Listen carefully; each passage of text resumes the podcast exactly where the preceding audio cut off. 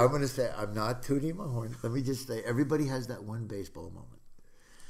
My one baseball moment was we were uh, pitching against Miami Dade Community College and a trip through Florida. They were good. And I had a great fastball, but I had some control problems early on. So I, wa- I, I walked a guy and I picked him off. And I walked the next guy and I picked him off. I walk the next guy and I hear their coach yelling, Stay on the bag! Stay! right? I picked him off. I picked off three in a row. And at the end of the game, my coach is over there talking to somebody. Well, there was a scout there that was scouting some a couple guys from Miami Dade, and he said that he loved our catcher, and our catcher actually was uh, scouted was one was going to go to Double A.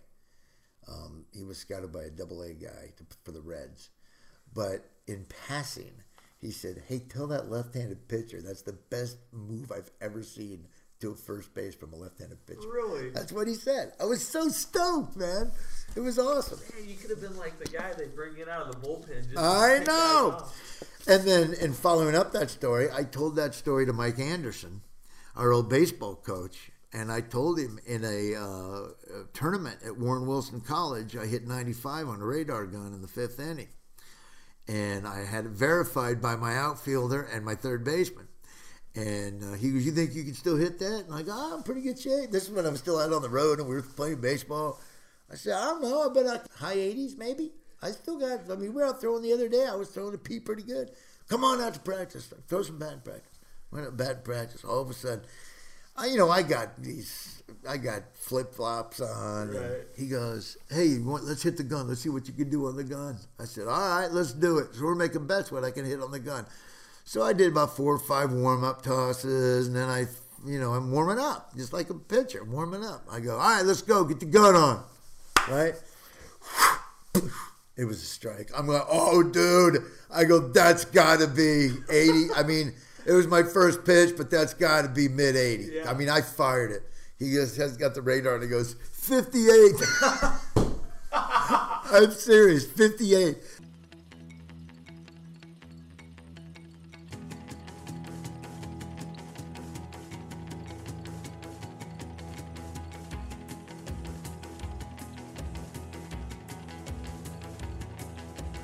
Welcome to Where I Come From, a podcast devoted to Nebraska sports figures and the life experiences that shaped them.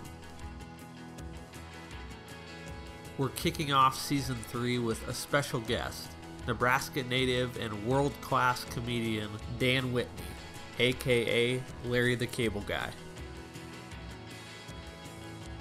We talked about buying pigs at a sale barn in Pawnee City, listening to Lyle Bremser call Husker games on the radio, playing golf with Charles Barkley and Johnny Miller, the origin of Larry the Cable Guy, and his all time favorite joke.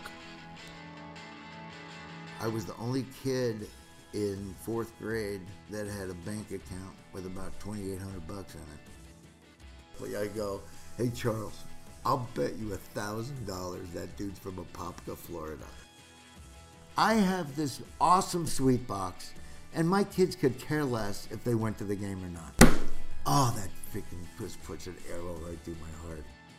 If this joke's not getting the response it's supposed to get, it goes back to the minor leagues for a little bit more tweaking. Sometimes the joke, all it takes for that joke to take off is changes order in the lineup. This is where I come from. One coach to save your farm, Bill Callahan or Mike Riley. Who are you trusting?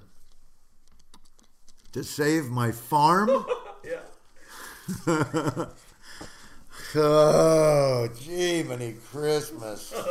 Uh, Mike Riley. Mike Riley. Just because of the good guy mentality he had. Didn't Callahan live around here? He did. He lived right down the road. Yeah, I like Bill Callahan. Look, I know Callahan did a horrible job here, and he ruined our ruined our football program. But as far as a human being, I thought he was a really nice guy. One athletic director to be your tour manager, Shawn Eichorst or Steve Pederson. Pederson. Pederson. Yeah. I- they- yeah, Pederson. Better comedian, better potential comedian Tom Osborne or Bo Pelini? Tom Osborne. Really? Oh, coach is funny, man. Oh, coach is hilarious. Yeah, I was just with him the other day. We went out to eat, and uh, I find coach to be really funny. He's he's he's very dry, but it's there. My favorite thing coach ever said was when Matt Davison, we were at something. Where were we at? We were at something, and coach went up and goes, "Look at, yeah, old Matt, bless his heart, got his own radio show, he's got all this money coming in from one play." And you know what? I'll be honest. It didn't even run, he didn't even run the right route. so funny. Uh, wait, what do you think of I say West Coast offense? uh, ruined our football program. We're Nebraska. We don't do West Coast offense. When is it okay? And I, I, I sort of mean this seriously. When is it okay to make a punchline of your football program? Like, Uh, when is it okay? Now it's okay. It was. but, but you were battling with this last fall. I think a lot of Husker fans were like, okay, how do I get through this? Do I how, how do I laugh at it? You know? I think that look, I was hammering. I was sending out hammering tweets during this during the game. Right. when you real I think when you realize look Nebraska has something special. The Nebraska football program and our is special to people from Nebraska. It's it's special. It's the one bond we all have in common. Uh, Take away politics because not everybody agrees on politics. Not everybody is going to agree on religion. Not ev- but we all agreed it was the one thing the whole state agreed on we love our football team because it represents Nebraska. It represents us. We all grew up here, and you know the majority of the majority of Nebraska is small towns, Right. a thousand and under, and we all grew up a certain way, and we're all very close in that way, and it pulled everybody together. You'd walk down to the airport. You go to an airport somewhere in Chicago and you're traveling somewhere. You see somebody with a Nebraska hat, a Nebraska jacket. You make a beeline over there. Go big red. Hey man, how are we from? I'm from. Oh no kids. Hey Knuckles. You know what I mean? Everybody was a friend. So that, that's the one thing that pulled all of us together. And when you saw it being ruined, and when you saw people come in here that had no clue about Nebraska football or the traditions of Nebraska football, it angered you because you knew they were going down the wrong. It's like when you're watching you're watching uh, your, your a friend of yours go down the wrong road. You want to say something, you don't want to say. You want to stay out of it. Hopefully, somebody will they'll turn they'll realize their bad deeds and they'll snap out of it because you don't want to really get involved or be you know what I mean. But at some point, you got to go, dude. What are you doing? straighten up. You're ruining your life. Do you not look at this example? Look what he did. Look at his life. Do you want to go down that same road? You wanted to do that. So and I think it got to the point where everybody was like, "That's it. I've had it." I, I got to that point. And then you can laugh at it. Yeah, and then you can laugh at it. I mean, if you don't laugh at it, you're gonna go nuts. So you got to make a joke about it. You got to do something. You want to make it's not the kids' fault. So you want to make sure you're not railing on the kids. But they're adults. They're forty. I remember. I remember when Nebraska, 2004, Nebraska went to Texas Tech and they gave up seven. Yes, I remember it. And they gave up like it was like 49 over the in a, in a span of like 12 minutes. Yes. And I remember being at a party with some friends, and for the first time in my life, everybody was just laughing at it. Like was just laughing Right. at Nebraska football. Yeah. You have to. Mm-hmm. Well, yeah, because it's too it's too hard on you if you don't. It really is. It's too hard on you. I was on my tour bus about to do a show, and I forget where I was at, but I was on the tour bus and I watched those those, those last horrific five minutes, and I was just I was in disbelief that Nebraska this is Nebraska. And then I think the same thing happened. I think somebody said something. We started laughing about it, and it was basically, "Oh, this is this. Something's got to be done." This, but all you can do is laugh about it. You know, it's like Jeff always says, and I agree that God gave us the gift of humor because that we're our lives sometimes are pressure cookers, and you gotta release the valve to get some of that stuff out of there, and that's what humor does. You know, I just can't handle this team. There's a couple of jokes to like calm you down a little bit. Yeah. You know, so yeah. It's, it's and it's funny how comedy. I mean, it's some of the funniest moments. I mean, will happen at a funeral or uh, Totally. you know, I, I've laughed at every funeral I've been to. I really have. But it's just, and, and you probably get some of that from your church experience. you Yeah. know, like your dad being a minister. I mean, Yeah. you find humor in. You in, find it in everything. God, that's why we have humor. God made us. That's we laugh. He has a sense of humor. He laughs. He wants us to laugh. He knows what life is like. He that's why we laugh. We have to we can't be so serious about everything or you're going to go nuts. I feel sorry for people that before they have to pick apart. You tell a joke, they have to look around to make sure it's okay to laugh. They have to analyze the joke to make sure that it's not offensive. They have to, you know what I mean? It's like it's a joke. That's why we have fart jokes.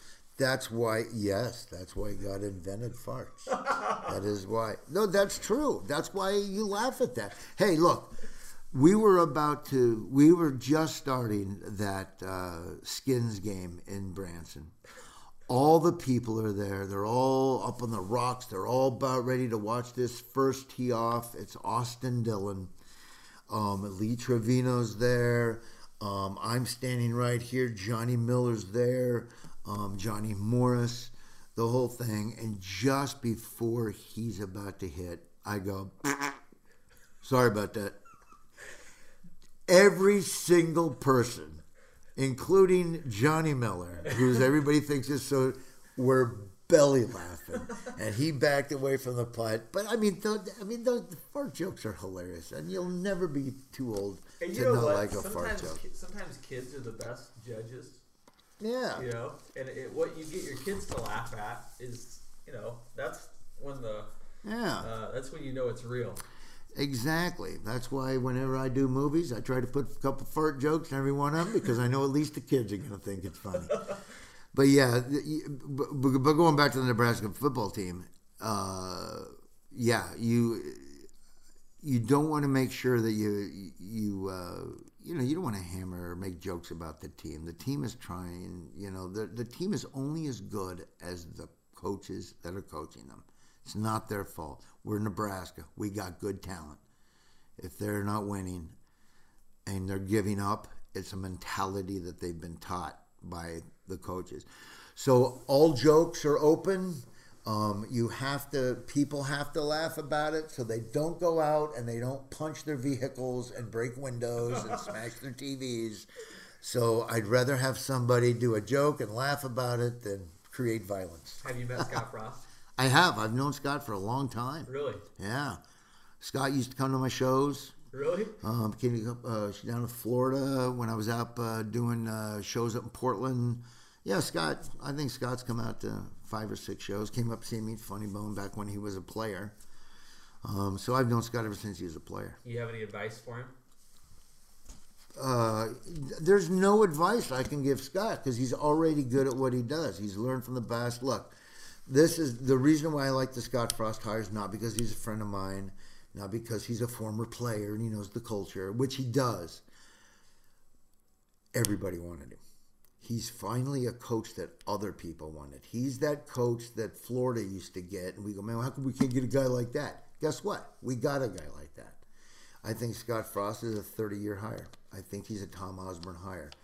Um, he inherited a mess. And I think that people will have leeway with Scott. I think everybody knows this is going to be a tough first year. I think everybody knows the second year is going to be a little better, still going to be tough. But I think in the third and the fourth and the fifth year, I think we're going to see Nebraska football the way it's supposed to be played. Are we going to go undefeated every year? I, well, there's a hard feat to do. Are we gonna Are we gonna play? Our team's gonna finally come to Lincoln and go crap. This is gonna be a tough game. We're going to Lincoln. Yeah, it's no longer gonna come to Lincoln and go. Ah, we're gonna win this one by.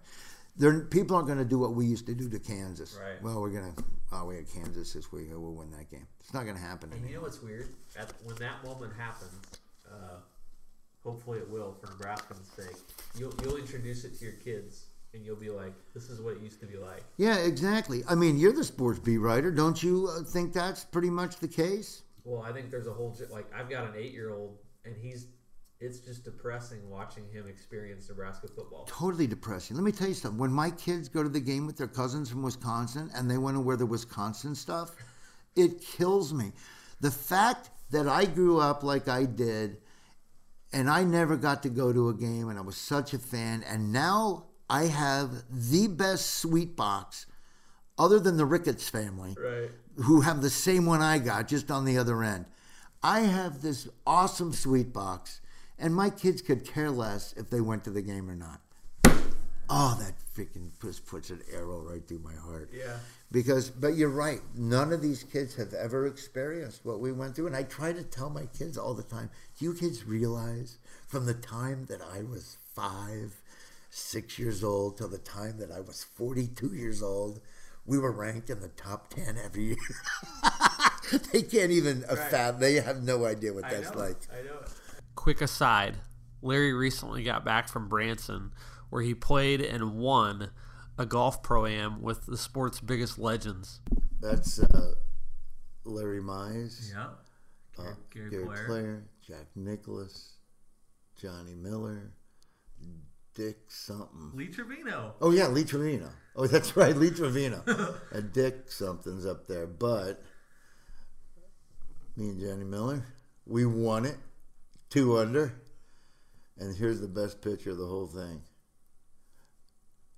Oh my gosh! Have you ever had a How- photo with him before? How cool is that? Jack Nicklaus. I've met Jack a couple times. Like I do his tournament down at uh, the Honda Class or uh, down at West Palm. So I was I, I did some stuff with him down there. But this is the first time he's ever taken a picture like that with me, where he's pointing at me where I'm doing that. and then uh, look at the size of these stinking trophies we won. Where's it at? Hold on. Look at those things. oh my gosh! Five hundred pounds. It literally, it's 500 pounds. Uh-huh. Are you bringing it back here? Yeah, I told. There was an article about it. It was uh, they they interviewed me and they said uh, they go, uh, man, it's a nice trophy. What are you gonna do with it? I said, well, first I gotta tell my wife that I got it, and I don't think she's gonna let me put it in the living room. So, but I here's the problem: you need 18 people to lift it. Wow. and so they're gonna have to ship it because it's not gonna fit in anything I got Right. and uh, they took it out to the plane. They literally were gonna were gonna bring it up on the plane. It wouldn't fit through the doorway of the plane, so they have to ship it. So winning this tournament is going to cost us two thousand dollars in freight just to get that thing back to the house. So I told Johnny Miller, I go, we should have missed that last putt. Then we wouldn't have to worry about these trophies. It's a beautiful trophy. Did though. you both get one or? Yeah, you got one, I got one. Wow. It was the craziest thing. And then ever since then, I've golfed now uh, twice since I've been back. I shot at 85 at Yankee Hill. I shot 89 yesterday at uh, Firethorn. And only shot an 89 because uh, I missed my putts. I had on the front nine at Firethorn, I had six birdie shots. Really? Mm-hmm. Missed every one of them. hey, that's the way the pros do it, though. Hit the ball in the middle of the green. Yeah. Tap so. I was stoked, but it's a matter of slowing your swing down. You know, I used to hate golf, hated it with a passion. I remember we'd be out on tour, and I'd come on the bus. My opening act be watching the U.S. Open, and I'm like, "What are you?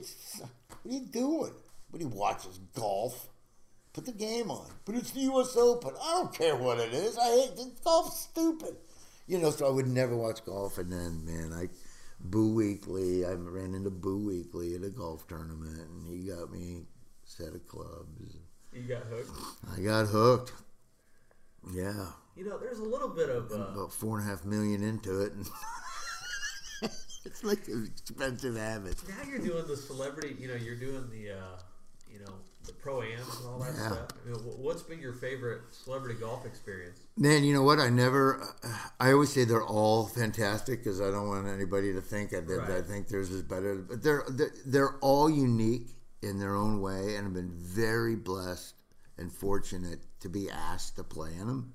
I mean, Pebble Beach is really special because everybody wants to play in it, and they only take like 30 people, like 30, 30 to 40 celebrities and people. I mean, and there's people like you go, wow, I get invited to this. How awesome is this? And and it's really cool because it's like you know you're a fan favorite. You know you can always tell when people like when you're there. You know I always sign autographs. I never deny anybody. Make you know goof around. Uh, players, certain players will request you because they want a loose round. They want to play. Like this year was Keith Mitchell and Tom Lovelady and I became really good friends with Keith Mitchell. You know, he was probably he might come and play in my golf tournament, but he even said to me, he said, "Man." Because I apologized to him a couple of stops because he was leading the thing. There was like seven holes on Saturday. And then he started missing putts, and my fans are like, yeah, man, they were telling jokes, and they were making farts. You know, it's just ridiculous. Right. And I told him, I said, Keith, I'm so sorry. I- You know, I try to tell these guys when you're hitting. He goes, No, that's why I requested you. I play a lot better when I'm re- when I'm relaxed. Huh. So if you do your thing, that's why I requested to play with you guys. So you know that's always fun. So um, uh, Pebble is just it's Pebble Beach, and so it's just such a tradition out there. So that's super special. I love it. Um, the Lake Tahoe Celebrity Classic is They get awesome. Huge, huge names in there. They got big names in that thing. You can meet Charles Barkley too. I know, and Barkley's the best. You know, the first three years I played in it, I played with with Charlie. Oh, really? And I think I'm the only guy that calls him Charlie. Every time I see him, hey Charlie, you know. And you know what was really cool? He said one night, I was like total shocked, you know. I'm NBA because I like. I'm not a big basketball fan, but I watched the NBA show Right. with with Charlie and Shaq on it at because I know both of those guys. I think they're a riot, so I watch it just because it's funny. And uh, they were talking about golf, and they asked him, uh, "You know these tournaments? Who's your, who's, a, who's a, who do you like to play with? Who's fun to play with?" He goes, "He said." Man, I love playing with my boy Larry the Cable Guy. and I'm like, you gotta be kidding me. How awesome is that? That is Uh, so he's great. What's the uh, what's the funniest thing that's ever happened to you in a, in a pro am? Oh man, the funniest thing that's happened in a pro. I mean, there's so many things. Um, I think it was the time that uh, I was golfing with Kevin Nealon and Barkley, and Barkley hit was one of his worm burners, and he hit a duck right in the head. And it's in Tahoe. It's California, so you know everybody loves their animals. You know, uh, you know, in Nebraska we shoot ducks. Right. you know, he hits this duck and it is just flopping around down there. And uh, all of a sudden, I see this cameraman run out there, pick up the duck, and start strangling the duck, right? Because the duck's dying.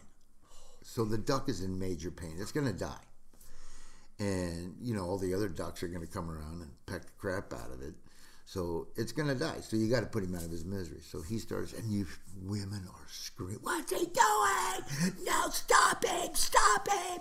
And then there was another, and then Charles Barkley said, No, ma'am, he's got a. He, that duck's gonna die. He's in major pain. I mean, it's a horrible thing to just happen, but he's you got to kill that duck, or he's gonna it's, it's he's gonna be miserable. Stop him! You know. And then all of a sudden, I look. Well, it's not working. So he runs over to the lake oh, and he starts drowning the duck. now everybody's freaking out. I mean, just going nuts.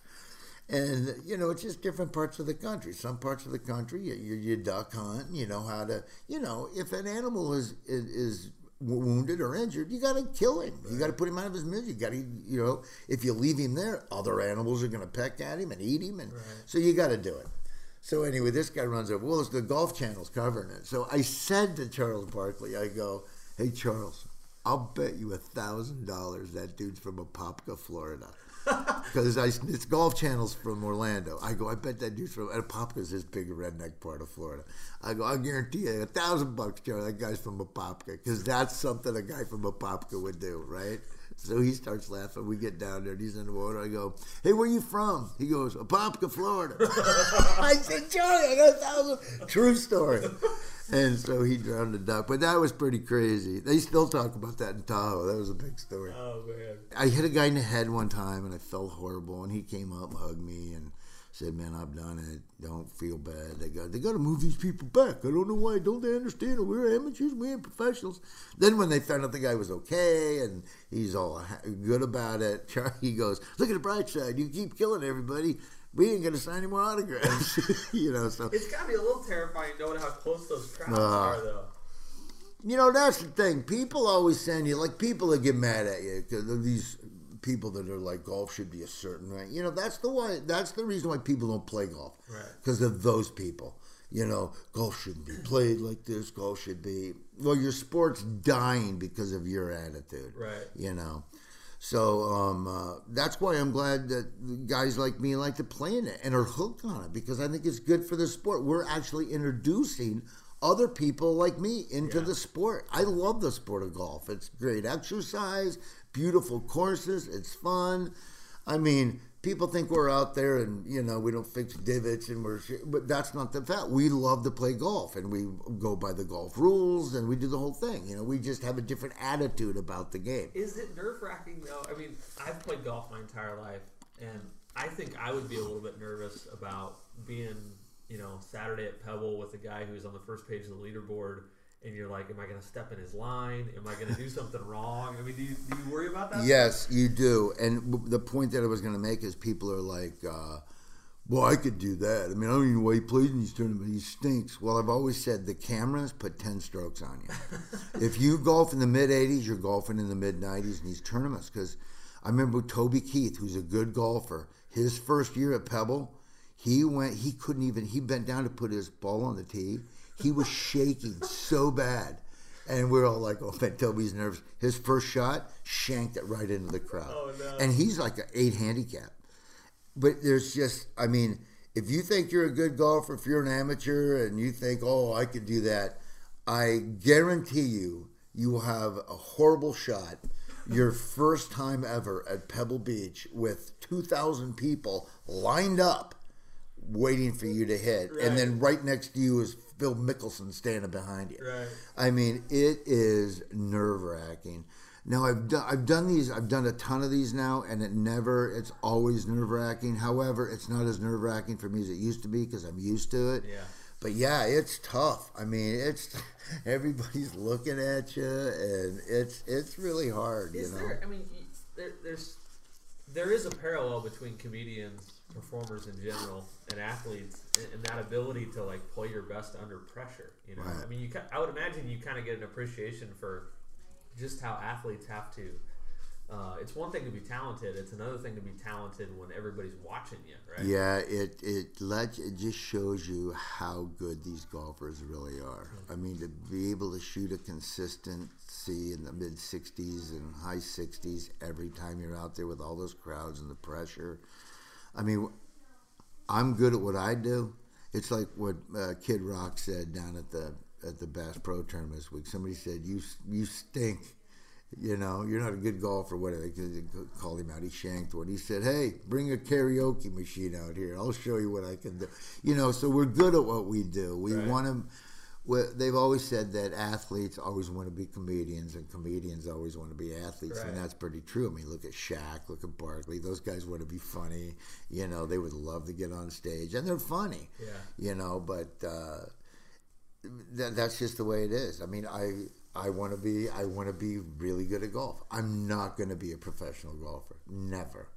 But I think the thing that golf does, as- or athletics does for guys like us, like entertainers, is we always strive to be our best in our field. Like I always, every time I go on stage, I want to be better than I was yesterday, and I always challenge myself to do that. And I think that's the cool thing about golf. Every day, it gives me another challenge. It, it gives me something to attain to Well, try to get better it's at. internal too. Like you can do it by yourself. Like Mm-hmm. you, you know, you spend all your time in front of crowds and in front of people, and this is something you can go do by yourself and just you know challenge yourself. Yeah. just you. Uh, it's a pretty good escape too. Oh, it totally is. And it is a challenge. It challenges me. I like that challenge. It's just like when I was coming up through the ranks as a comedian. Uh, I would always take these gigs. It didn't pay very much, but I never knew who was going to be in the crowd. And it was like a showcase set. I, I relished those because, all right, This is my. I get five, ten minutes to show what I can do, and I knew I could do it. Was there a time when you got good at performing under pressure? Like, did you? Was that something that clicks at a certain point in your career? Yeah, you know- always have it. Yeah, you know what? I've always been funny. I've always had great timing. You know, my dad was a preacher. My Yeah. dad, my dad did a lot of things, but my dad had a temper on him. My dad was a sweetheart, but my dad also had a temper. So uh, we had several family meetings. But I always knew, for some reason, I always was a funny. I was always funny. My whole family's funny. My dad was funny. My mom's funny. My brother's hilarious. My sister's funny. So there was. I always, but I always. I was the youngest, so I always could find a place to throw in something to mm. calm it down, break the ice a little bit. So that was where I started developing timing. When to tell a joke, when not to tell a joke. Maybe I shouldn't do this joke. Maybe I should. I just kind of developed it. But when I was started doing stand up, um, uh, the Comedy Corner in West Palm Beach opened up, and this is 1986, June of 1986, and me and my buddy Tom Ryan were the first two comedians that were open micers to ever go there, and um, so we would always uh, want stage time, and so uh, the girl that ran it, Colleen McGar, who became one of my first managers, she would always I go, Colleen, can I go up tonight? Can I get, can I just do five minutes? And she goes, I can't. I got we got a second show, and I'll give, give me three minutes. Three minutes. Right. She goes, all right, go for three minutes. So I got to go up, do three minutes, and bring the opening act up. But in three, I only had three minutes, so I went to get my jokes in. So that's where I developed my fast, my one-liner style because I wanted to get as many jokes. I wasn't a storyteller. I've always been a one-liner type guy. I love the vaudeville acts. You know, I loved it, Henny Youngman and Charlie Callas and uh, um, uh, uh, uh, uh, uh, Sammy Shore. You know, I love those guys. So that's where I developed my timing. It was just quick, quick, quick, quick. Uh, timing's so important in comedy. You know, you can have a really mediocre joke, but it's how you tell the joke and where you put the joke that makes it funny. You know, and the best compliment I ever got doing, I got two, okay, two of my favorite compliments. There was a guy in Vegas that used to interview comedians all the time. He was an old timer, and he passed away. And uh, he, uh, his son gave the eulogy, but they wrote wrote in the paper what his son his son was talking about his dad. And he said, but my dad was always, out of all of his interviews, he was always a fan of the old time comedians and the vaudeville and the one liner guys. And he talked about some of his favorites. And he said, uh, all the way up to my dad's latest favorite, carrying on the one liner tradition, and that was Larry the Cable Guy. Oh wow. And I was like, man, how cool is that? I mean, it was just something I read. It was a passing thing. It was kind of cool. Yeah. And then the other thing was Tony Orlando and I are really good friends, oh. believe it or not. Love Tony Orlando. He's like an adopted older brother. And he was in three of all three of my Christmas specials as my co-host. But Tony called me up one day and said, and this was before Cosby got in all his trouble. Right. But uh, he said Cosby called him up one night and said, "Hey Tony, turn it on uh, Comedy Channel." He goes, "Look at this comedian. Have you ever seen this guy?" And Tony goes, "Yeah, that's uh, my buddy. His real name's Dan Whitney, and he does this character, Larry the Cable Guy. He's a, a matter of fact, I'm going to be doing his Christmas special." He's telling him about it, and he said, "Well, you tell Dan Whitney." His timing is impeccable. and I'm like, yes! It was the coolest thing. So little things like that keep you going, One you thing know. that I like about one thing that always cracks me about yours is you know you'll have a punchline and people will die you know they're dying and then like three seconds later there's like a second punchline Yeah. that you're not ready for and it's like it's like oh man I didn't you know you see the first one coming kind of you don't Right. see the second and the third one coming Right, yeah, you build on it, and then you pop it, and then you pop it, and then Right. 10 minutes later, you call back to one of the pops. Oh, that is the greatest thing in comedy, that kind of stuff. are you a writer like I mean are Yeah, you, I'm are a- someone who sits down and, and Yeah, oh, totally. You know, when I did, that's how I got started doing. Uh, that's how Larry the Cable Guy came about, just as a radio character. It was all theater of the mind, and so I sat down every night and I wrote a three and a half minute commentary for the radio station. Hmm. I got thousands of them. I wrote thousands of them, and in those commentaries, I was able to pull one-liner jokes out and bring them to the stage, and that's that's how that's how the act was born. So you would do it for radio stations before.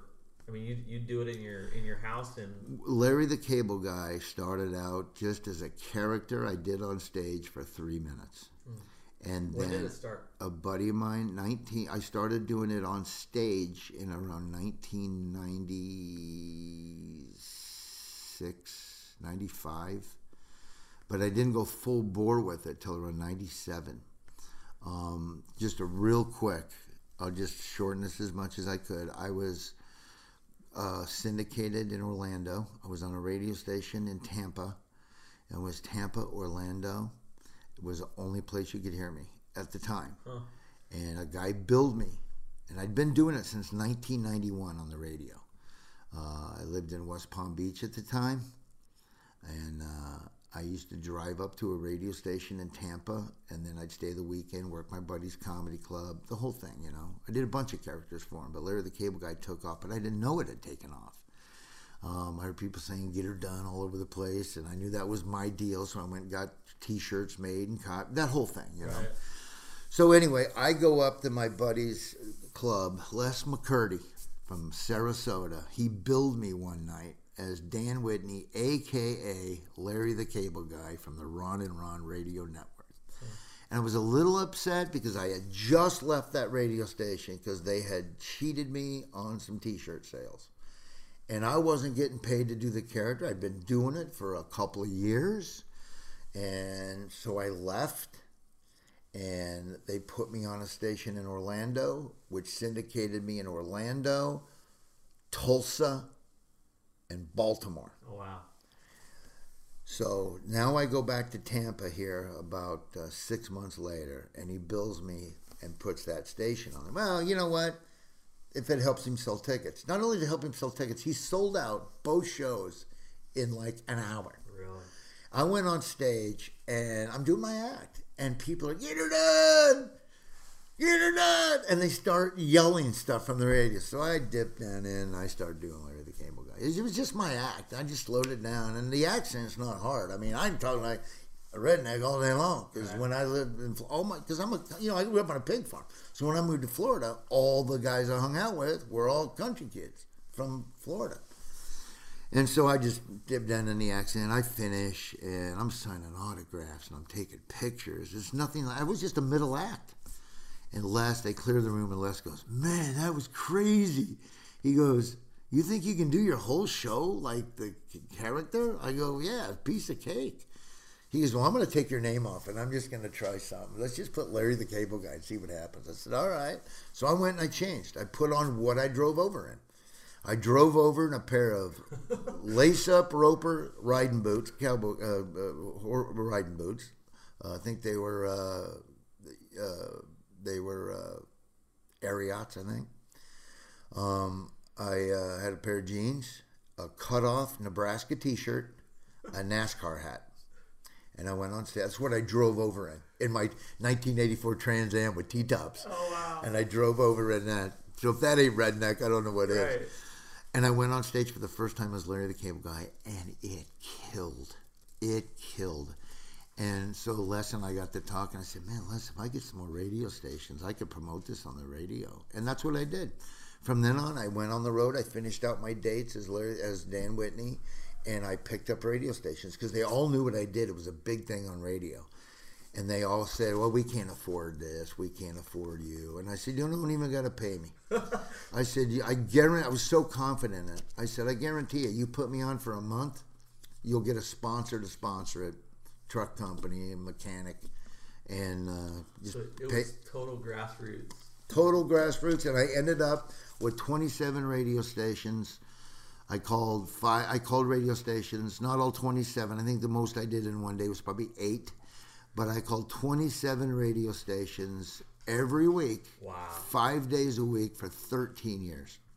Really? Yeah, and I became pro- the biggest comedy draw in the country. The two biggest comedy draws in the country at the time I was doing it were me and Rich Jeni. And uh, some never heard of me, but I was I was probably in 35, 35 states, I think, 37 states. And then uh, and it just picked up, and that's when uh, Jeff and I'd been friends forever. I met Jeff in 1986 at the Comedy Corner. We were both Atlanta Braves fans, so we followed the Braves and the whole deal. And that's when Jeff called me and said, "Hey, we want to try what you're doing on this blue collar comedy thing we're doing."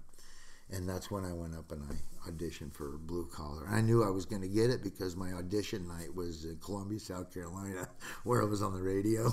And I said, "Man, I think I sold three thousand tickets myself." And so I got. That's when I got the gig, and so that i- exposed me to more obviously bigger crowds, and that's that's just when it took off. Is it different doing it in front of 50 people in a club versus 15,000 people in an arena? Yeah, totally. You have to adjust your timing. You have to focus on certain people in front of you. Um, I'll tell you what. When I first started doing, um, uh, when I first started doing it, we started in smaller theaters, and uh, then we branched out so I could get used to it. So I went out and we booked little thousand seaters. Then we started booking some fifteen hundred seaters. Then it just got huge. Then we, I went straight from doing the smaller theaters to arenas. I mean, like that. It was crazy. A weird thing was I, I got Steve Martin's book on when he was a stand up and how he wished he would have appreciated it more, but he was so. But I looked at his date book. He said, This is when I knew I was blowing up. And he goes, and he printed his date book with the attendance pre sales. Really? Every one of them were the exact same arenas that I started out in with almost the same identical numbers. So it was really cool seeing that book. It could have been my date book. Um, so we, but to get used to those, so we we we started in the smaller theaters, and I just did a ton of. You know, I did like six here, and then I did like five bigger ones, and I got used to it. You know, I I, I would go up and I get used to where the room was and how to work it and do certain jokes a certain way, and. Uh, then to get ready for the arenas, uh, we uh, started booking arenas. So we took while we're booking, we took about uh, three months, four months, and I went out with Travis Tritt. So they booked me with Travis because Travis was doing arenas. So uh, I'd go out with Travis Tritt and I'd do 20 minutes in front of Travis so I could get used to this big stage. Right. So I'd come out, and Travis was awesome, man. Travis took me under his wing, and I think I did 17 shows with Travis. And then right after I did Travis, probably two weeks later, I was at the American Airlines Center in Dallas, Texas, doing 14,000 people. Wow. Yeah, and that lasted. Um, I think I'm the longest stand-up right now that's done arenas. I think the only person right now that can break that is uh, what the Jeff Dunham. Huh. Jeff Dunham now has been, I think he's going on his fourth or fifth year of arenas.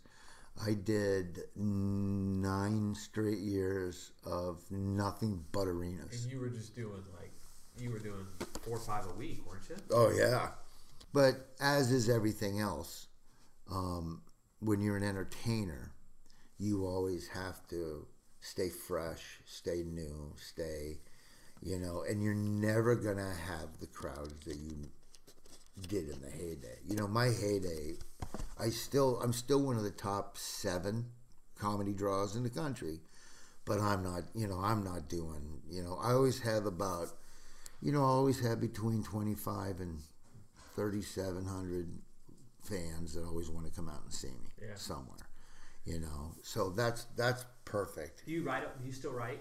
I still write. Yeah, I still write as much stuff. I always write it down, put it in my phone, and You think of a joke just at random times? yeah, just and oh man, that's kind of funny, and I'll put it down in the thing, you know, and that's always fun. Or I'll tweet it out and see what kind of reaction. And Twitter has become interesting. It's like uh, you're able to uh, share some of those one-liners like in real time. You know, you, you don't just save them for a show; you can share them right away. Yeah, I share them right away, and I see what kind of response I get on them. You know, and then I got it. Then I got it out there. So if anybody does that joke, I'll go, "Hey, you know, I tweeted that out two years ago. you know, that's my joke."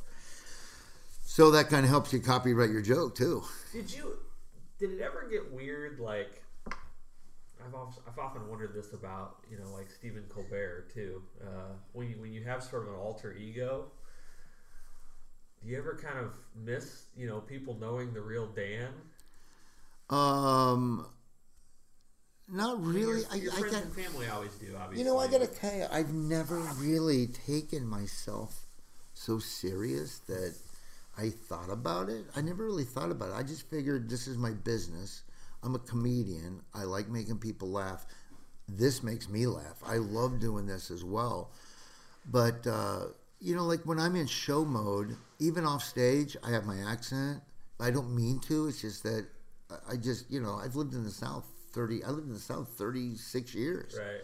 and it just it just happens. It's just you know, like I was on the phone the other day. My buddy Brad called, and I was just. It sounded like Larry the Cable Guy the whole time I was talking to him, and I didn't do it on purpose. It's just it happens. It's like when I go to Wisconsin.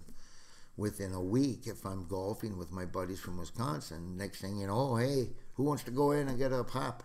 You know what I mean? Right. It, I, I just pick it up, and I don't mean to, but I'm not. I think that's that's uh, misconception. People think that because my accent lingers sometimes when I'm talking to friends and stuff, especially if I meet somebody from the South or somebody that has an accent, it just comes out. I don't mean it to come out; it just does.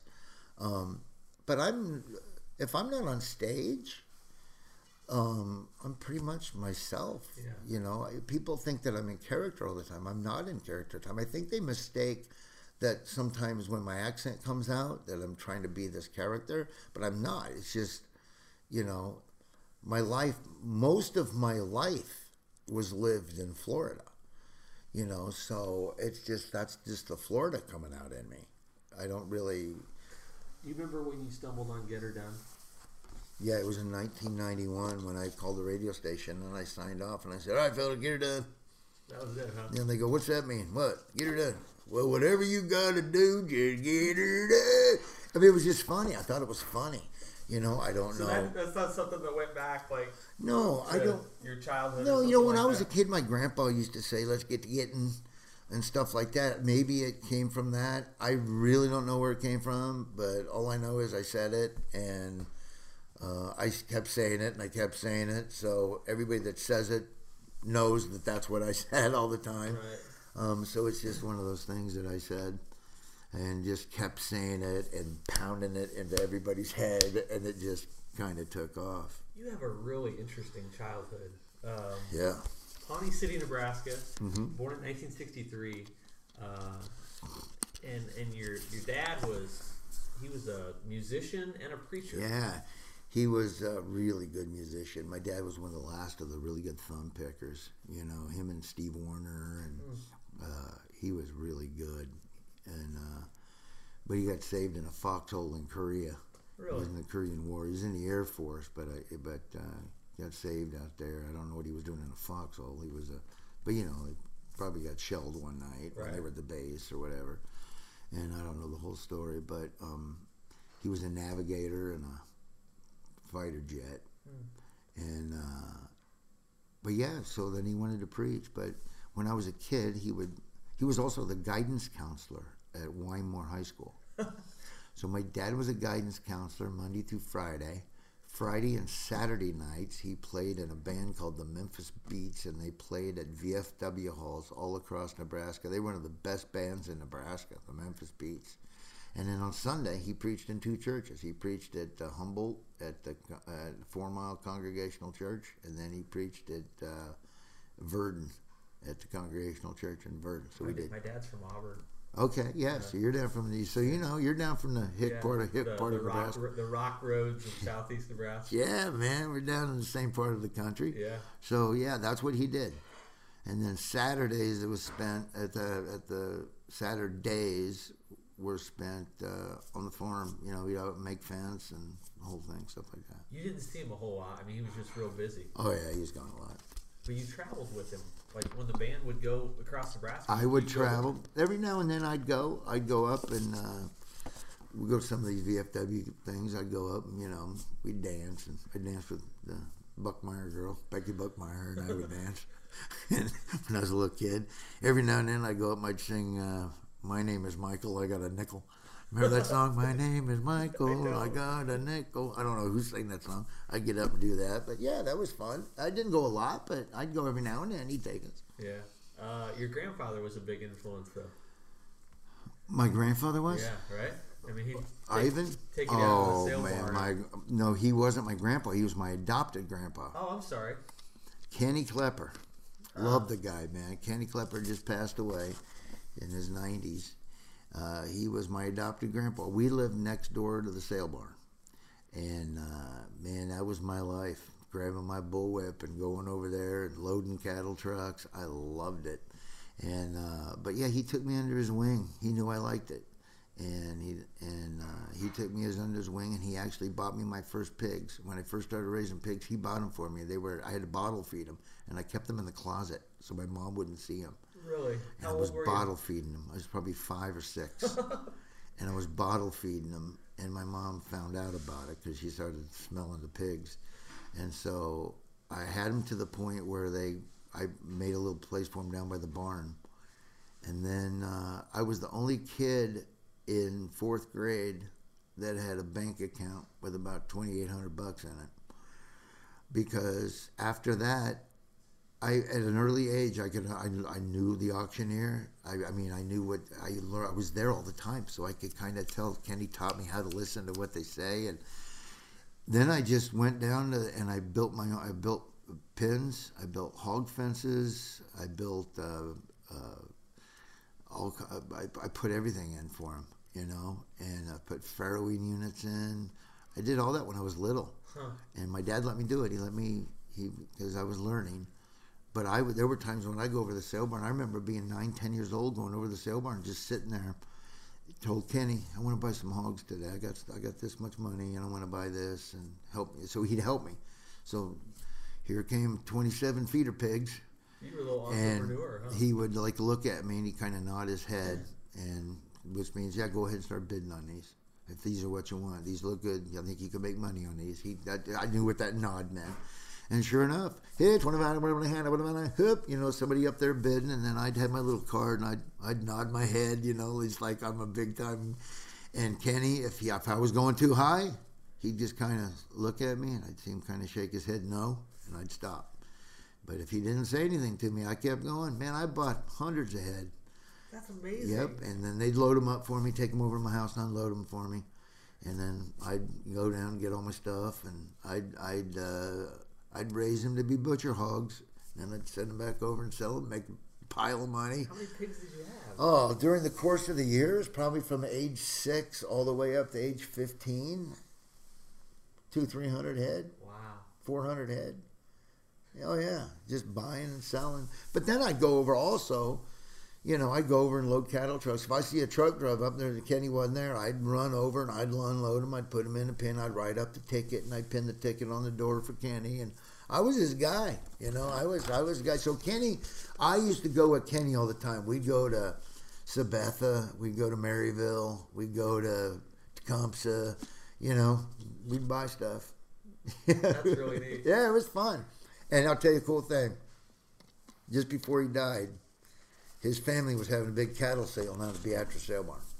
And so they called me and said Kenny was going to go.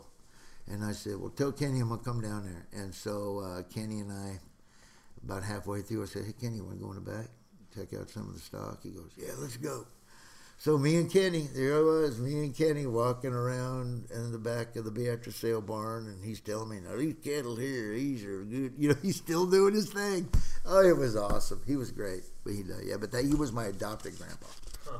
You, uh, your introduction to Nebraska football came kind of in the glory years. Uh, you remember, you remember listening to Bremser on the radio. Oh my gosh, I have been as long early as I can remember.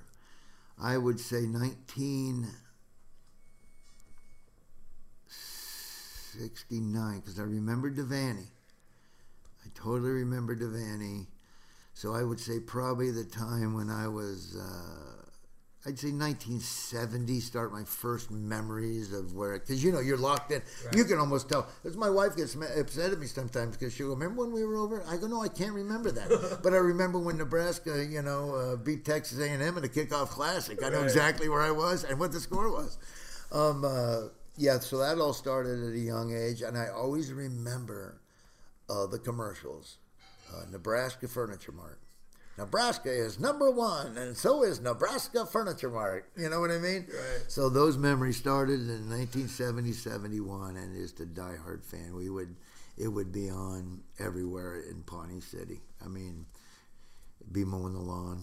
You know, you'd have your head, you'd have your little AM headset on, and and never ever went to a game, but always heard Lyle Bremser faithfully on Saturdays.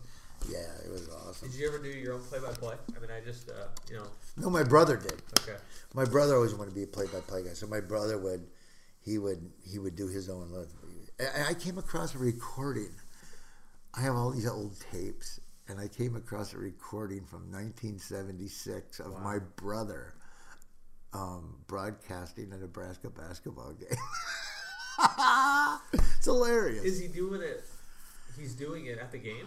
No, he was. He had the game taped. Oh, you know, and you can hear the. But my brother would tape over That's there. great. Yeah, my brother was doing over. He was he was hilarious. that's he made all kinds of funny great. tapes. Yeah, you you you uh, you forget just how important the radio stuff was back then. Yeah, it was super important. Radio was yeah, radio was uh, instrumental in my career. You know, because I I did everything. When people were going to New York and L.A., I was in Florida, and I was getting popular by the radio. I was getting my name out on radio. Radio's always been an important part. No, But as far as the games and the Nebraska games, radio was huge. And you know, when I first moved to Florida, I couldn't get the Nebraska games anymore. So I would call in the late 80s, in the mid 80s, I would call Colleen Uh, in the, say 1980 I don't know when the Funny Bone opened it had to have been 89 90 91 88 I know it's been around a long time but I used to call Colleen the Funny Bone and she would turn the radio on and set the phone by Really? the radio and I listened to the entire Nebraska game over the phone that Colleen had done. And every now and then she'd pick up, You still there? I'm come, put it down, put it down, put it down. All right. She'd put it down.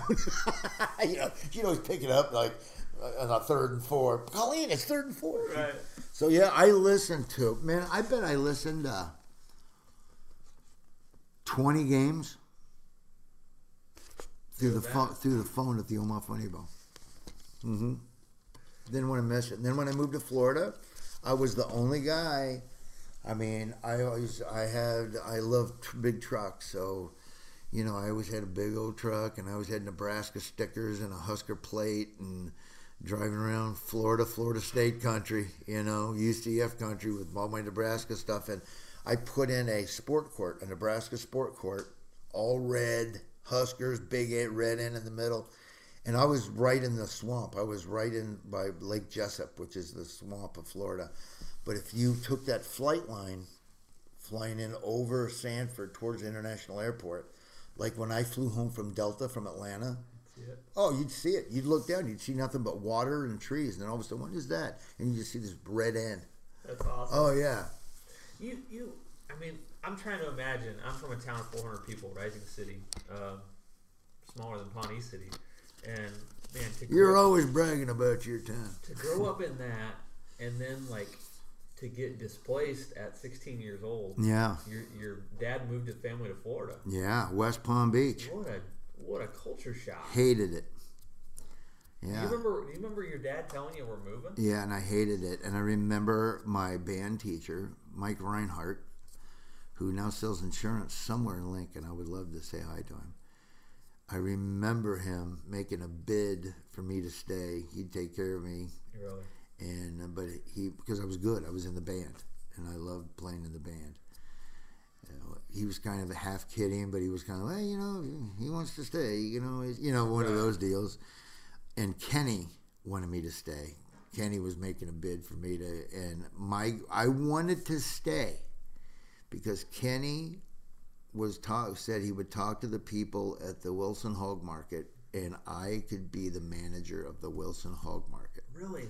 At 16, 17 and years old. I wanted to stay so I could work at the Wilson Hog Market. I'm glad I didn't. think, how, think how different your life would be. it's not there anymore. right. But I remember that. Obviously, that wasn't going to happen. My parents weren't going to leave me behind. But we went to West Palm Beach, and West Palm Beach now, when you think of West Palm Beach, is huge. Right. But when I moved to West Palm Beach, it was still fairly small. I boarded horses out in Wellington. Um, there was nothing on the other side of the turnpike because they put the turnpike in because they wanted to be away from everything. That's now it's all city. The turnpike's like in the middle of the city, Right. but there used to be nothing out there when I first moved there in 1970, the summer of '78. Um, so uh, when I first moved down there, I didn't like it. This was a church opportunity. I went. you know, there, my, my dad was the got hired as the elementary principal at King's Academy, Okay. the fifth largest Christian school in the United States. Okay. And I hated it. I didn't know anybody, and, and I gravitated to the country kids because I was a livestock kid. Yeah. But uh, some of the kids that went to school there were from the from out by Wellington. Right. and they had horses and what a couple of the kids that I hung with they had their dad had cattle. You know a lot of people don't realize but Florida at one time uh, probably about 10 years ago was the number one cattle producing state in the United States. So a lot of ranches a lot of cattle a lot of horses so I gravitated with those FFA kids that went to school there. So those, I, when I met some of them, it was pretty cool because I said, "Hey, there's country kids now. There's kids that grew up like I did." Right. Then um, I noticed that there was a lot of pretty girls in Florida, and there's more than eight in my class. Right. And uh, then I started liking it. You know, you get hungry. There's a 7-Eleven right down the road.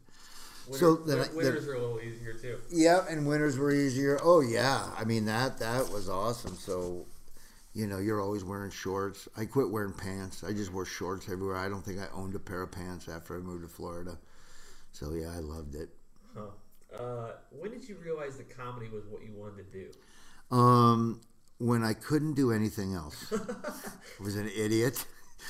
Um, I went to college in Georgia, and I only went there because all my friends were going to school there. Baptist college. Yeah, I was just kind of tossing and turning. I didn't really know what I wanted to do. I went to Baptist University. I thought about maybe, oh, I really admired my youth pastor. I liked him a lot. So I think, you know, and I love baseball. I think I want to do what he does. I think I want to be a youth pastor and a baseball coach, just like him. So I went to Baptist University with all my buddies. And uh, then uh, I started. Uh, I set out a semester because I didn't want to work while I played baseball. I started bellhopping at the Hyatt Palm Beaches. And I was a huge Braves fan. I was a Braves fan in the 70s. You know, my grandma used to watch them on WTCG before Wow. it became WTBS. Before TBS. Yeah. And uh, so I was always a big Braves fan. Well, I was working at the hotel where the Braves stayed. And I just, you know, it was awesome. So I bought me some season. I, I got a job there and I bought me some season tickets. I bought four. Wow. That's where I met Foxworthy. And so Jeff and I, for two weeks in a row, he'd come down, work the comedy corner, and we'd always go to Braves games. But anyway, I digress. Um, uh, I was dry. I would always drive the hotel van. Um, I started making so much money as a bellhop because I was good. I'm good with people, and I Right. made them laugh, and so I was getting tips like crazy. I just never went back to school. I didn't, you know, this is what I, I like doing this. I like, you know, I like the hotel business. I think it's awesome. Meeting a lot of people. I'm getting a lot of job offers from people that stay here that have businesses.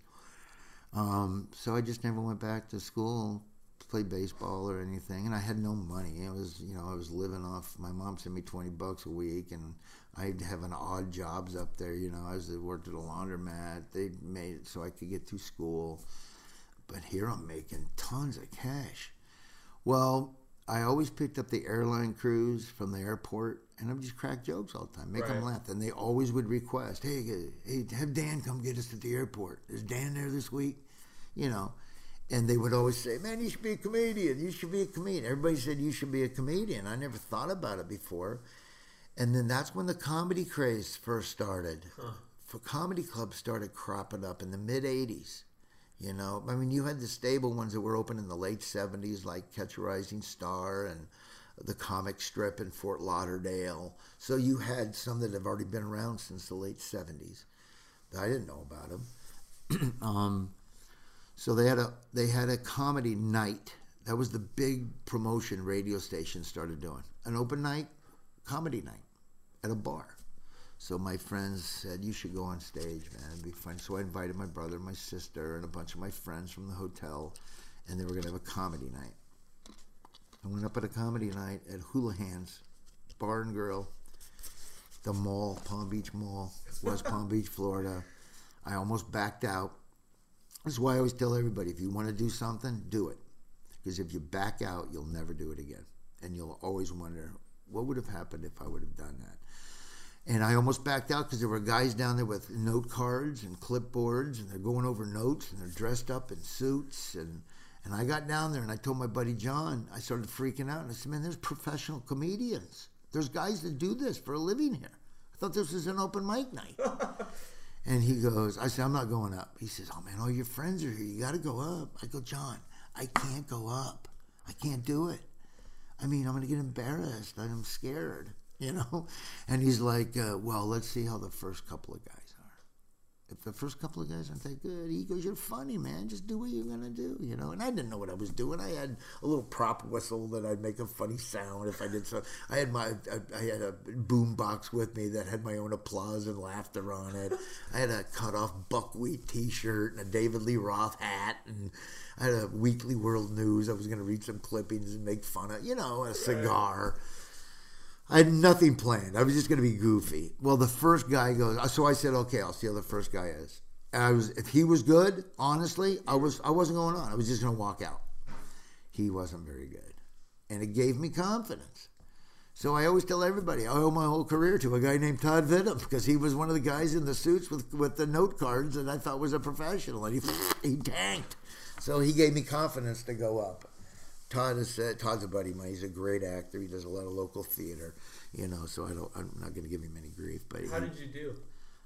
I thought I did great. I, I mean, it was funny. People were laughing. Now, if I went back and listened to it now, it'd be like, "Oh my gosh, how bad is this?" Right. Now that I know what I'm doing. Right.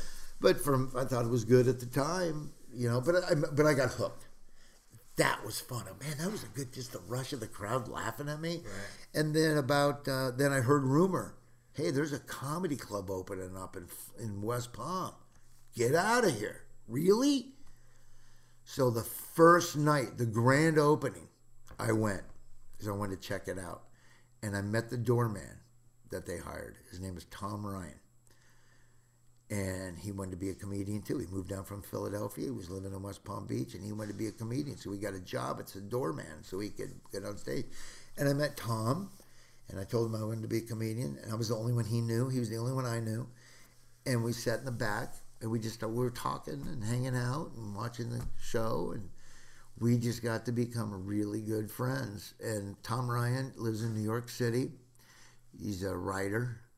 He's been on Letterman a couple of times. Tom is always a curmudgeon. Tom always hated going on stage, but he knew he had to. And he's completely politically opposite me. We don't agree on anything, but I love him like a brother. I've known Tom forever. And uh, so, yeah. So we hung out. That was my life from that point on. How did you get? That was my life. How did you get good at it? Like, just watching other comedians and uh, getting advice from other comedians, um, studying their timing, studying how they do it. You know, like you didn't realize, like you would go see the show, man, I was so quick. Man, I wish I could be that quick. I mean, just to come up. And then you watch the next show. Wait a minute, it's the same. He just did the same. I thought he just thought of that. He does that in his act. So that's when you realize you can make something look like you just thought it up for the first time. So I just, you know, a lot of people, like I've always been outgoing. I've always uh, liked people. I've always enjoyed being around people. And so I was never a jerk. I was, what was the toughest part of it for you? I mean, is it is it is it the crowds? Is it is it knowing um, is it dealing with failure? I mean, what what is the No, what's- failure what's makes you failure. Uh, failure after you bomb the first couple of times, it sucks, but you get it. Bombing makes you better. I mean, it makes you better. I don't know any comedian that has never gone on stage and had a great show the entire time. That from the beginning to the end, they're always good. No. You always learn and you're always getting better. You always work. Like comedians hate doing a room where there's eight people. Comedians hate doing a room where there's nothing but people talking.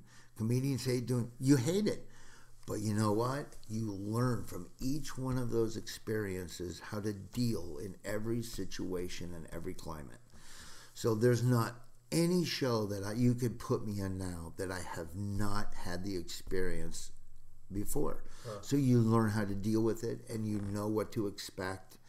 So yeah, you're always early on. You face everything and you learn from those experiences. There's you learn from failure. Failure is one of the best things for a comedian because you learn from those experiences. If you don't fail, you're not going to learn from it. Does your does your uh, I think the answer is yes, but did, did you find that your act was universal? Uh, like, did it, or did you have to cater it to different audiences? You know, I mean, some I watch some guys, and I'm like, okay, you're good because of the audience that you're in front of. Right.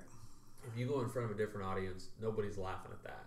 Right. Uh, you seem to be more universal. Did you have to cater it or not? No, my my act has always been universal because when I watched comedians, I was a univ- I was a universal audience. I had a certain sense of humor, and certain comedians, certain jokes would do that sense of humor. Um, it- completely universal. I do Joe. I just do nonsensical one-liner jokes. Right. Um, I'm kind of like, you know, Steve Martin used to do really smart material, and he used to do really stupid material. And his attitude, which he brought, he was just this big, goofy, happy, dumb guy. And that's kind of like what I like. Yeah. You know, I like doing a one liner where you go, man, that is a really clever one liner. And then I like to do fart jokes. Everybody laughs at goofy stuff. Just Steve, Steve Martin, when he was being goofy, I mean, it was the dumbest stuff, but it was funny. Just the way he delivered it, it was fun. Chris Farley. Yeah, Chris Farley. Chris Farley did some of the dumbest humor in his movies, but just the way he did it, it's just funny. Adam Sandler. How do you explain Adam Sandler? His films are dumb, but he's funny. It's just the way he does it is funny. It's just like me. I like that stuff. That's universal stuff. I mean, people can laugh at that stuff. And the funny part is, sometimes people think that they're above that kind of humor, Nobody's above it. and nobody's above it. No, uh, That's that's another thing. Nobody is above any uh, th- that kind of humor. Nobody. I can do a corporate event and I can do a kids party, and I'm telling you right now, adults are laughing at the same kind of stuff. It's just you know, that's how I've always liked to do my act. I just I go on stage and I do. That makes me laugh, and if it's making me laugh, I know it's going to make my audience laugh. I was gonna say, I've heard I've heard people say this about writing too, but sometimes you're you're the best you're the best judge of your material. Like you're, if you think it's funny, if if you think it's interesting, you know everybody else is going to too. Like Well, that's I don't think that's really Okay. the case for everything because. Uh, But are you are you a good judge of your material? It's dep- yeah, I'm a, I'm a good judge of my material. Okay. I I know because I like to think that my crowd and me pretty much laugh at the same kind of stuff. Right. So if it makes me laugh, I'm pretty much sure now it's going to make my crowd laugh because they've had they've been with me this long a time. They know they laugh at what I do. So I kind of know what they're going to like. Early on, you didn't really know because you didn't develop your act and you didn't develop a following to what you know what they're going to laugh at. Yeah. You know, like there's certain jokes. It's like Foxworthy says. Foxworthy says if he took my material, he wouldn't get any laughs with it. You know, he wouldn't. He just couldn't do it. He can't do because it's in the delivery and the person telling the joke. Sometimes Jeff and I will write a joke, and he'll write a joke and go, "Man, I'm going to give this to Dan. He'll get a laugh with this. I won't get a laugh with it." You know, and I'll write a joke, and I just can't get it to work. And I think it's funny, but it's not me but it's funny. I'm going to give this to Jeff because he'll make it laugh. Case in point, he wrote it. Have you ever heard my my classic bit, poop lasagna? Yeah. Okay, poop lasagna is so stupid, but it's funny. That's Jeff's joke. Really? But Jeff said there's no way his crowd is going to let him get away with telling a poop lasagna joke. Me, I can do it. I wrote a joke about my neighbors freaking out because he thought he, he got visited by space aliens in the middle of the night because there's three round circles, perfectly round circles, and the grass is down. Something has landed in his yard and made these little teeny crop circles. Well, somebody stole his trash cans. okay? I, I wrote that and I said, that's hilarious. I did it twice. I just couldn't deliver it to where it got a laugh. Jeff killed with it because it was more his style of humor. Poop lasagna, totally my style of humor. Um, so there's some there's some jokes. I would say you're kind of you're 75 percent, 80 percent right. If I think of a joke, I'm gonna go, oh man, my crowd's gonna dig this joke. And there's another joke I'll go, man, I don't know if they're gonna laugh at that. It makes me laugh, but I don't know if they're gonna get it or not. Well, I'm gonna try it. So it's not a it's not a, a ten it's not a hundred percent hit rate that I'm going to come up with something they're going to laugh at. But for the most part, I think I know my audience enough to where yes, this is going to work. Do you change it as you go? I mean, I know you come up with different jokes, but but do you do you tell a joke twelve times and then you the thirteenth time you're like, oh, it's a little better with this tweak. Yeah, there's certain jokes that I really like that I wish got bigger laughs.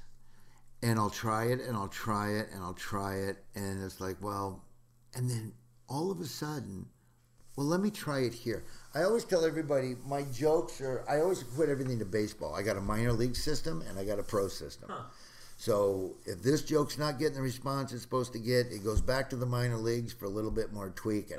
Sometimes the joke, all it takes for that joke to take off is change his order in the lineup.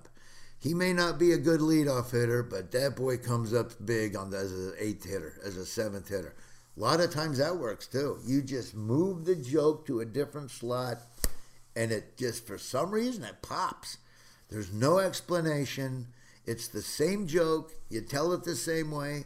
It's just following something else that makes it funnier. There's certain jokes that you'll think will never work, and then the 14th time you put it in a different order and it works. I have no idea why that is. Man, I saved my jokes. So there's jokes that I wrote in 2002 that just sucks. This joke sucks. All of a sudden in 2017, that's a funny joke.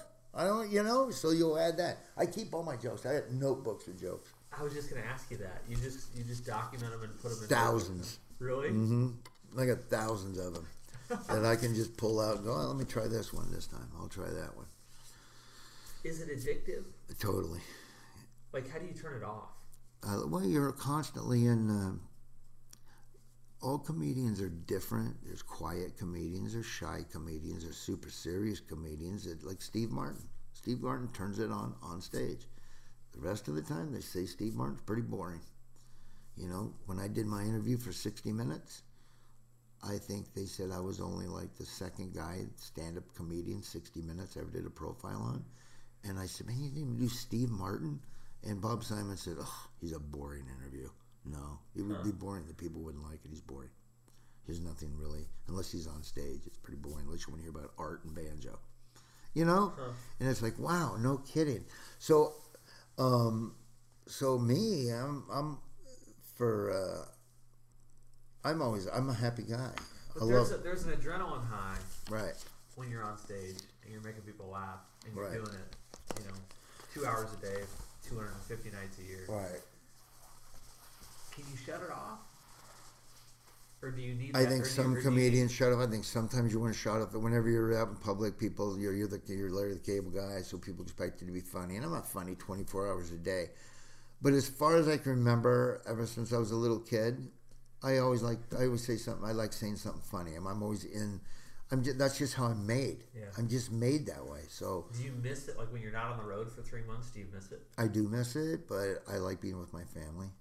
Um, I have different priorities now. Now that I'm married with kids, I don't tour as much. I don't want to tour as much.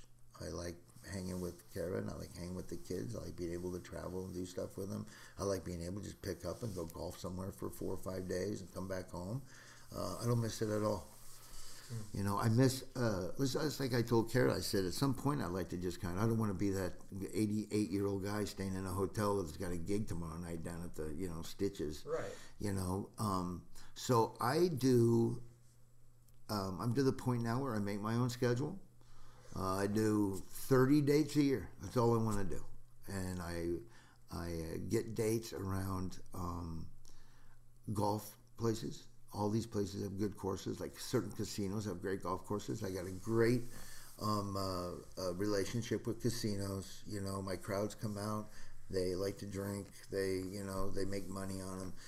So we'll take 30 dates and I'll scatter them throughout the course of the year so that I'm always doing something every Right. month. Right. You know, sometimes I'll go a month or two without doing anything. Then I get itchy because I'll think of a joke. Oh, this is funny. I can't wait to do this joke. There'll come a time, I think, where I'm, I'm done with it. But you're always like, I always like writing jokes and doing jokes. It's like when Johnny Carson retired.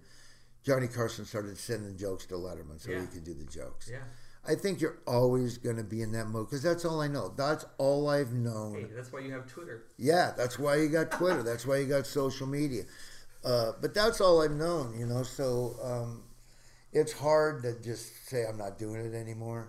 I think I'll just gradually. I think the, the I think uh, the society will tell you when it's time to kind of hang it up too. Like we're getting so politically correct, you can't do anything anymore. You know, my buddy just got fired from Sirius Radio, Nick DiPaolo, for sending out a tweet that isn't half as bad as half of everybody else's tweets.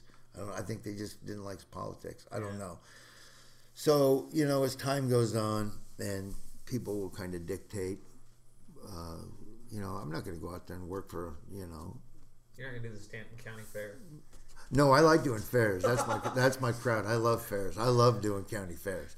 I I'm not going to go back, and uh, you'll see uh, Larry the Cable Guy uh, uh, Thursday, Friday, Saturday down at the Pickle Factory.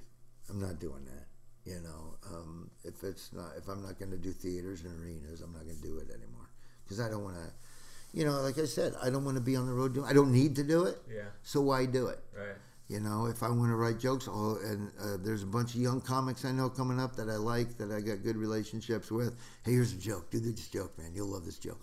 You know, and I'll probably just do stuff like that. It's just, I've had a great career. It's been a long, I mean, 30 years professionally. Yeah. Your. I was gonna ask you your first night in West Palm. That that night where you didn't know whether you're gonna go up on stage. Yeah. What, what year was that? 1985. Wow. So that's 33 years. Yeah. professionally, I quit my job May of 1988 at the Hyatt Regency. And I never even officially quit. I took a leave of absence. Hey, you could go back. I know I could go back. They were really cool to me. The Hyatt was like, man, this is cool. You're trying to be a comedian, you know. Give it a shot. If it doesn't work, you're always welcome back. Don't quit. We'll give you a leave of absence. That's what they told me. And I just never went back. So May will be my going on to my 30th year of of so I'm going to do another you know that'll be I'm going to get 30 complete in. Yeah. And then I'll then I'll probably start cutting back a little bit more. Uh, I want to ask you some quick hitters. Yep. Uh, you played high school football. Yeah, You were a lineman yes. at uh, at Berean Christian, right? horrible. I was horrible. I hated it. I'm a lover, not a fighter. I was never a big uh, impact guy. I enjoyed it. It was fun, but yeah. You were so bad that they dissolved the program after you left. Who you been talking to? You're absolutely right. but they brought it back a couple years ago, Yeah, and you helped them restart it. yeah, I did. I helped them restart it. We bought them the helmets and the uniforms and the whole deal. So they all. I got a signed helmet from all that first team from Berean Christian. That's down in my office. So yeah, that was fun. I enjoyed doing that. How are they doing? Do you know? You know what they were doing? Yeah, they're doing all right. It's a much bigger school than when I went there. When I went there, we the school was at the church and they had classrooms at the church. Now they've got 70 acres and I mean it's a big school. So yeah, I, I uh, was present for their first game. They won their first game. As a matter of fact, from what I understand, uh, they come out on the field. They're brand new, spanking bulldog uniforms. We were the Patriots when I was there. They were bulldogs now, orange and black. I mean, they looked good. They came running out on the field and opening kickoff, they took it for a touchdown. Really? Yeah, in that first in that first season. So, yeah, that was fun. That was Berean. Yeah, that's where I graduated from. I went to King's Academy, left there, went to Berean. But I did play baseball. You played there. You played baseball, and then you played in college too. Yes, I did, and I never. I played baseball at Ber, at Berean. I was an outfielder. I could, I was never a good hitter, but I had a glove. Man, I could catch anything. I could scoop at first. I'm not tooting my own horn here, but I, I, I could glove. That's all I did. You know, I when I first moved to Florida, and I'm going to tell all kids that want to get good in baseball, you know how to do it. Move to Florida. Well, Florida helps. We had a carport, and when I first moved down there, I didn't know anybody, and I loved baseball, and I had a little mitt, and I took a golf ball and I threw it against the carport, and I fielded a golf ball for hours and hours and hours, and I could catch a golf ball. I could follow that golf ball. So when I went to play baseball, I was used to snagging golf balls. I mean, I'd throw them hard. I mean, I just wouldn't toss it because I wanted to make good scoops. And so when I went out to play baseball, that thing was huge. I, I could catch a golf ball. I could catch this thing. Right. And it was great. And then when I went to college, um, we were snagging fly balls. I was the only left-handed guy on the team at Baptist University of America, smallest school in Division Three, and uh, I threw. I caught a. I caught a. Uh, outfield, I was snagging great in the outfield. I caught one, and I fired it to home plate on a line drive. You were Bo Jackson. Yeah, right. And my coach goes, Whitney, come here. So I went and then he goes, Holy mackerel. He goes, Have you ever pitched? I said, I don't know how to pitch. Are you kidding me? He goes, I'm going to make you a pitcher because anybody that can throw it from the outfield on a line drive, beeline to the catcher is going to be a pitcher for me. So we went in every morning, six o'clock in the morning. We went into the chapel, and he cleared the chairs. He put down a fake. He put down a fake mound. We had a fake mound. Put down a fake mound, and we, he just taught me how to pitch. Were you breaking stained glass windows? No, no, we were. I was throwing pretty good, so I pitched for a couple years. I loved it. That's a good place to wrap it up. Except, as Larry stands up and I start packing my stuff, I think of a sudden obvious question. What's the best joke you ever told? Oh What's your man, favorite joke you've ever told? that I wrote. Yeah. Uh, man, there's been so many. Um, I think probably the most, the ones that were fun to do, that I enjoyed were uh, the edible underbritches joke. you ever seen them edible eating britches? Well, I tell you what, I bought five pairs of strawberry eating britches for my wife for her birthday the other day, and I bought five because I always end up eating a couple pair on the way to the house. I got them biscuits and gravy ones too, but they've had to go and you know there's they, then there was one of them. They the big guy one time put on them strawberry bitches. Some bitches give me diabetes. you know, I mean those were always funny. Um, then you know I always got in a lot of trouble because I would do. But I think probably one of my other favorite jokes was. I think this joke is so clever. Of course, I don't. I never get credit for clever jokes Right. because I got I do fart jokes and titty jokes, but I surround clever jokes with them. But I always thought this was one of my most clever jokes. Uh, Brokeback Mountain, gay cowboys. Are you kidding me? If John Wayne was alive today, he'd have a patch over both eyes. I just love that joke. And the other joke that I loved, and, and now this is another one. This is a clever joke. I used to be a lifeguard till some blue kid got me fired. I always thought that was a great joke too. Trying to think what I'm doing now that I love doing. There's certain jokes that you can't wait to tell, I bet. you know, and You uh, can't wait for that moment in the show when you get to that. when you get to this certain joke, I wrote a new one about uh, about uh, my sister. She's four foot ten, 295 pounds. She used to model decoy stumps down at the Bass Pro Shops. and uh, she was a big, and I remember in high school her locker had a crisper. I mean, I've never seen anything like it, but we had, uh, I go, but she went to college with us. She was part of a all female, they were all overweight in that sorority. What was the name of that sorority? Uh, oh, Thelma Ada Tate. I mean, those are the kind of jokes I love telling. Just one after another. Well, that's what I mean. Like you, you get to a punchline and you think that's it, and then there's like another one two seconds later. That's Hey, what I got to tell you, the, like check it. these out. I got, uh, I wrote these down in my notes. We got, uh, I'm roasting Alice Cooper Oh yeah. for his 70th birthday.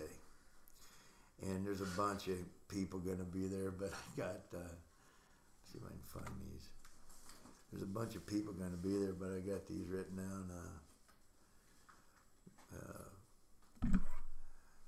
uh, let me see.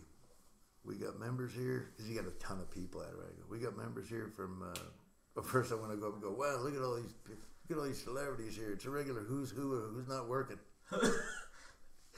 and uh, we got members here from Kiss, Queensryche, Alice Cooper, No Doubt, The Tubes.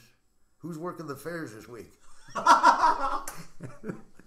Then, that'll be funny. And then, uh, oh, what's his Don Felder from the Eagles is there. So I'm gonna go. Uh, I was just at the fair the other day. I won some uh, some game at the carnival. And the carney asked me to pick anything I wanted on the bottom shelf, so I got these Eagles tickets. I'm only kidding. Don Felder's here from the Eagles. You know, I was just listening to music today. I was I got stuck in the elevator. Alice is still very popular. People still come up to Alice Cooper and ask him for his autograph. Unfortunately, it's because they think he's Kellyanne Conway. Thanks for listening to Where I Come From. You can access our whole library of episodes at omaha.com slash podcasts or your favorite podcast app. Thanks to Bird Creek for the music. If you have feedback or suggestions on future podcasts, please email me at dirk period chatelain at owh.com. If you enjoyed this episode or any others, please subscribe and write a review. We'll see you next week.